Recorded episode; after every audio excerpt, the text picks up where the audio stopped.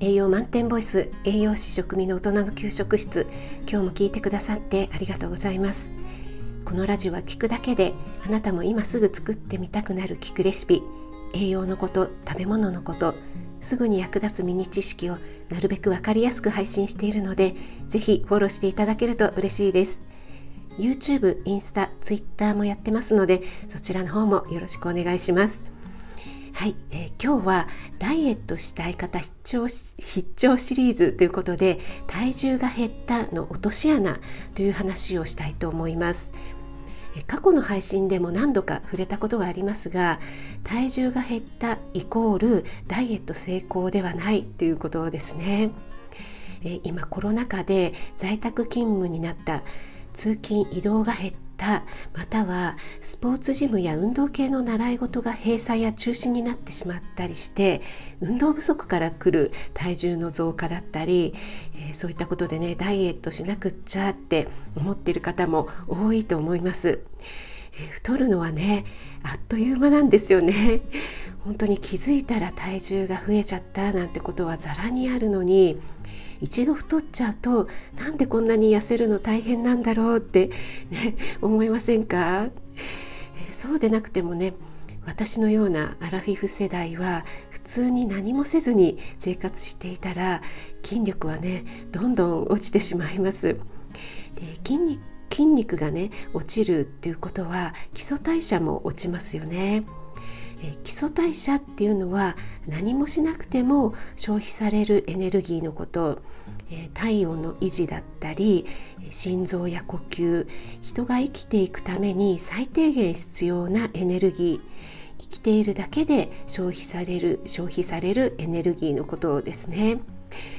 私たちが1日に消費するエネルギーのうちの約70%をこの基礎代謝が占めています。70%ってすごくないですか？なのでねこの基礎代謝が落ちてしまうと燃えない体になってしまうということなので当然ね今までと同じように食べていたら太りますよね。そこでね皆さん普段体重って測っていますか？私は体組成計があるので以前はねこまめにチェックしていたんですが体の中の水分の状態なんかによって筋肉量や体脂肪率なんかがね結構上下するのでそれによってねちょっと一喜一憂してしまうのでここ2ヶ月くらいは体重しか測ってなかったんですね。でそれでなんとなく最近またちょっと体重が12キロ増えたような気がしていたので食べる量をね控えていたら体重の方はねまた元に戻って逆にねちょっと痩せたんですよね。えーと、500g か 1kg ぐらいなんですけどもなのでちょっとやったって喜んでいてでそういえば最近体組成測ってなかったなと思って久しぶりに測ってみたんですそしたらなんとね体重は減ったんですけども筋肉量が落ちて体脂肪率が増えてたんですよね。でこれはね本当にすごくショックでしたね。えー、皆さんね筋肉は重いって話聞いたことありますか？筋肉と脂肪同じ体積だったら約 200g 筋肉の方が重いんですよね。なので私の体の中では筋肉が減って脂肪が増えたけれども脂肪の方が軽くて筋肉が重いから差し引きすると体重は減ったということになってしまったわけなんです。えー、これはね体重だけ測っているとこうした状態体の中の状態までは分かりませんよね。えー、実はね筋肉が減って脂肪が増えているのに体重が減ったダイエット成功ってね喜んでしまうことになります。えー、これは体脂肪率が増えたっていうねそれがまあ脂肪が増えたっていうことで単純に嫌だなっていうのもあるんですけれども筋肉量が減ったので多分ねまた普通に食べて生活していたら太るっていうことなんですよね。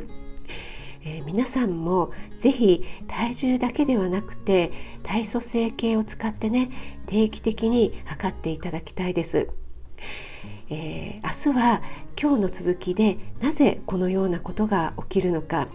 えー、体の中で使われるエネルギーの仕組みについて少しお話ししたいと思います。